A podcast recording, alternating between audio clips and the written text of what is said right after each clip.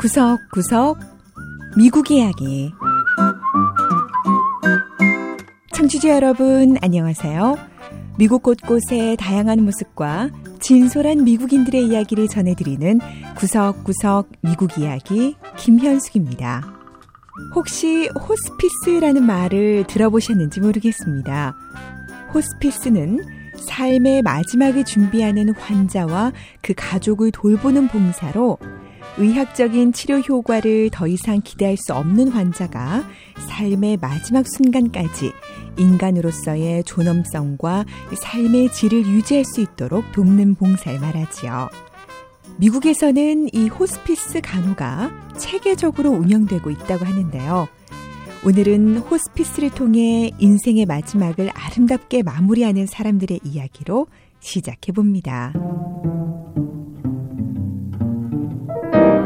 첫 번째 이야기. 임종을 앞둔 환자를 돌보는 호스피스 봉사. That's a picture of my school that I worked at. 페이 페인 그리고 웨인 페인 부부는 미 동부 버지니아주의 전원 마을에 정착하기 전까지만 해도 아주 다양한 경험을 하며 즐겁게 산 부부입니다. 하지만 아내인 페이 웨인 씨가 폐암에 걸렸다는 걸 알게 되면서 영원히 지속될 것 같았던 평화는 산산이 부서지고 말았죠. Oh, you going fishing? That's good. down on the bay. 하지만 이들 노부부는 이제 그림 같은 시골 마을에서 또 다른 평화를 찾아가고 있습니다. 올해 일흔 살인 페이 씨는 고통스러운 항암 치료를 잘 견뎌냈지만 결국 많이 쇠약해졌고 또 몸무게도 많이 빠져서 보는 사람을 안타깝게 합니다. I did the radiation and I did the chemo and 저는 방사선 치료와 화학 치료까지 다 받았어요.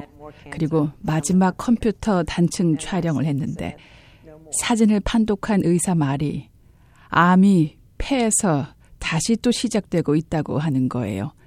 그래서 의사에게 말했습니다. 이제 치료는 그만 받겠다고요. 그러자 의사는 페이 씨에게 이 호스피스 봉사를 추천했다고 하는데요. 페이 씨, 가족과 논의한 끝에 병원 치료 대신 호스피스 간병인의 간호를 받기로 결심했다고 합니다. How often is Barbara here? Barbara's here on Tuesdays and Thursdays. 페이 씨 부부와 다정하게 이야기를 나누고 있는 사회복지사 로빈 존슨 씨는 페이 씨 집을 정기적으로 방문하는 호스피스 봉사자 중 한 명입니다. The nurse is looking at all the medical things and the social worker is looking at the psychosocial, spiritual 호스피스 things. 봉사를 받으면 일단 간호사들이 환자들의 집을 정기적으로 찾아와 건강 상태를 확인해 줍니다. 예, 그리고 사회복지사도 방문해서 환자의 정신적, 사회적 고민 등이 환자의 전반적인 심리 상태에 대해 진단하고 도움을 주죠. 사실 중병 환자의 경우 환자 자신도 힘들지만 옆에서 간호하는 가족들도 여간 고통스러운 게 아니지요. 호스피스 봉사는 환자와 환자 가족 모두를 돕는 것을 목표로 하고 있는데요. 페이 씨의 남편 웨인 씨도 호스피스 간병인들이 큰 힘이 된다고 말합니다. They come along and they take her blood pressure and check her here and get her medication and uh, 간호인들이 와서 말벗도 대주고 아픈 우리 아내 혈압도 재주고 청력에 문제가 없는지도 봐주고 또 약도 제때 먹는지 챙겨주죠. 덕분에 아내뿐 아니라 저 자신도 생활하기가 훨씬 수월해졌습니다. 호스피스 봉사에 동참하는 사람 중에는 직업으로 삼고 있는 전문 호스피스 간호인도 있지만 다른 직장이 있으면서 자신의 시간과 돈을 들여 자원봉사로 일하는 경우도 많습니다. 에릭 린드너 씨도 그 중 한 명인데요. 에릭 씨는 2009년부터 호스피스 간병인 봉사를 하기 시작했고, 최근엔 이 자신의 경험을 담은 책을 출판하기도 했습니다. I've traveled a fair bit, uh, China, Africa, other places, and the elders are embraced. 저는 중국에서부터 아프리카까지 많은 나라를 여행했습니다. 그러면서 깨달은 것이 세계 많은 나라에서 노인들은 가족들과 함께 살며 가족의 보호를 받고 있다는 것이었습니다. 하지만 미국의 경우는 어떻습니까? 자녀들이 일정 나이가 되면 다 독립을 하니까 나이든 부부만 따로 사는 게 미국의 전통 문화라고 할 수 있죠. 호스피스 봉사는 바로 이런 문화적 차이에서 오는 결핍을 채워줄 수 있는 아주 중요한 사역이라고 생각합니다. 해가 뉘엿뉘엿 지는 저녁, 다정히 손을 잡고 산책을 나온 페인 부부. 호스피스 간호인들 덕분일까요? 죽음을 앞두고 있다는 게 믿어지지 않을 정도로 여유롭고 평화로워 보입니다. 그리고 페이 씨는 이제 두려움 없이 떠날 준비가 된 듯 합니다. I was born July 16th in 1942, but my dad was working on the railroad. 저는 1942년 7월 16일에 태어났습니다.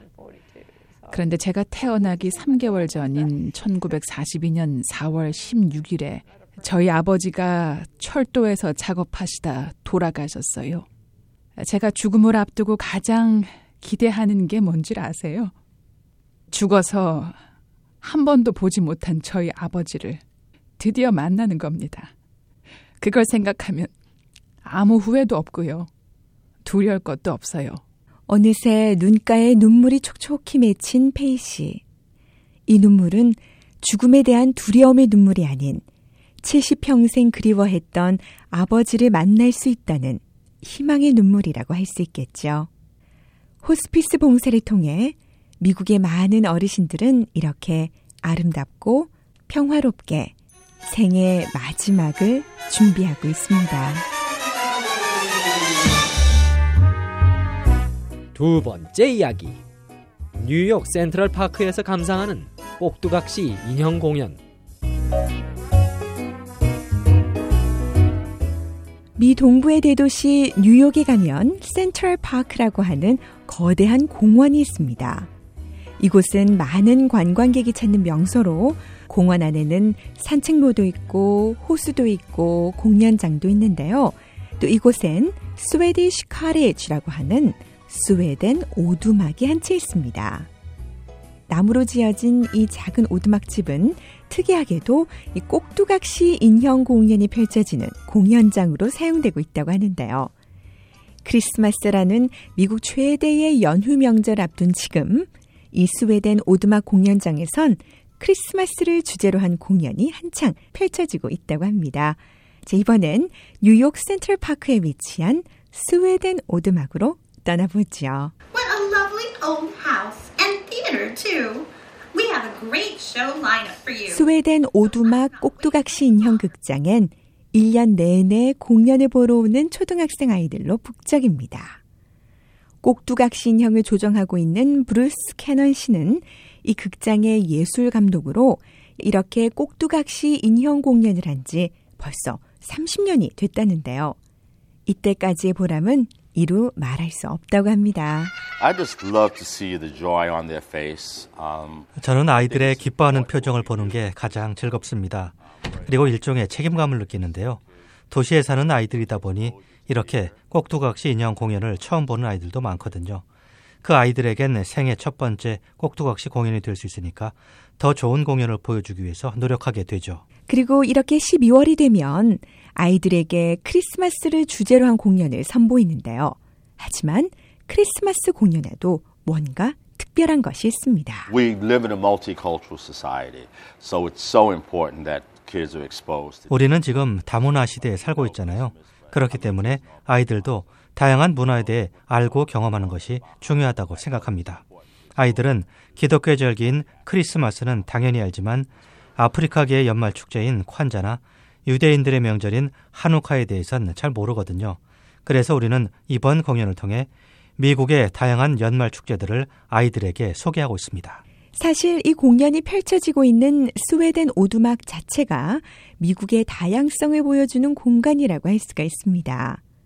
스웨덴 오두막은 1876년 미국 독립 100주년을 기념하는 필라델피아 국제 박람회에 전시하기 위해 스웨덴에서 배로 이송해 왔고 박람회가 끝난 후 이 센트럴 파크로 영주 이전하게 됐죠. 또 인형의 실을 연결해 무대 뒤에서 사람이 조정하는 이 꼭두각시 인형극은 2000년 전 고대 이집트 파라오 시대부터 유래했으니까요. 이 다양한 역사와 문화가 고스란히 담긴 것이 바로 스웨덴 오두막 공연장의 꼭두각시 인형 공연이라고 할 수 있습니다. 공연이 끝나면 아이들은 브루스 씨가 어떻게 인형을 부리는지 배워볼 수 있습니다. 인형이 하늘을 어떻게 날 수 있냐는 한 아이의 질문에 브루스 씨는 보이지 않는 실을 이용해 인형이 날 수 있다고 설명하며 직접 눈앞에서 보여주는데요. 아이들은 환호를 지르며 좋아합니다. 브루스 씨로부터 꼭두각시 인형극을 배웠고 지금은 인형 조정 팀장을 맡고 있는 컬빈 퍼레타 씨는 공연을 통해 호기심 많은 어린이 관객들에게 즐거움을 줄 수 있어서 기쁘다고 말합니다. 꼬마 관객들 앞에서 공연하는 게 얼마나 멋진 일인지 모릅니다. 아이들은 솔직하거든요. 뭔가 잘못되면 바로 반응이 오고요. 반면 자기들이 조금만 좋아하는 게 나와도 즉각적으로 반응을 보여주죠.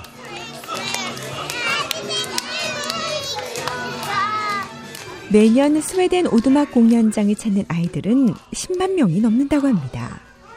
아이들은 이곳에서 꼭두각시 인형극을 보며 웃고 즐길 뿐 아니라 새로운 문화를 접하고 또 경험하고 있는데요.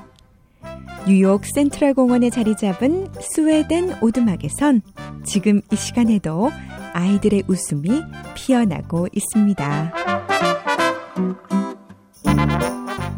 구석구석 미국 이야기. 오늘 이야기도 재밌으셨나요? 다음 주에는 미국의 또 다른 곳을 찾아가 더욱 새로운 이야기와 함께 여러분 다시 찾아오겠습니다. 지금까지 김현숙이었습니다.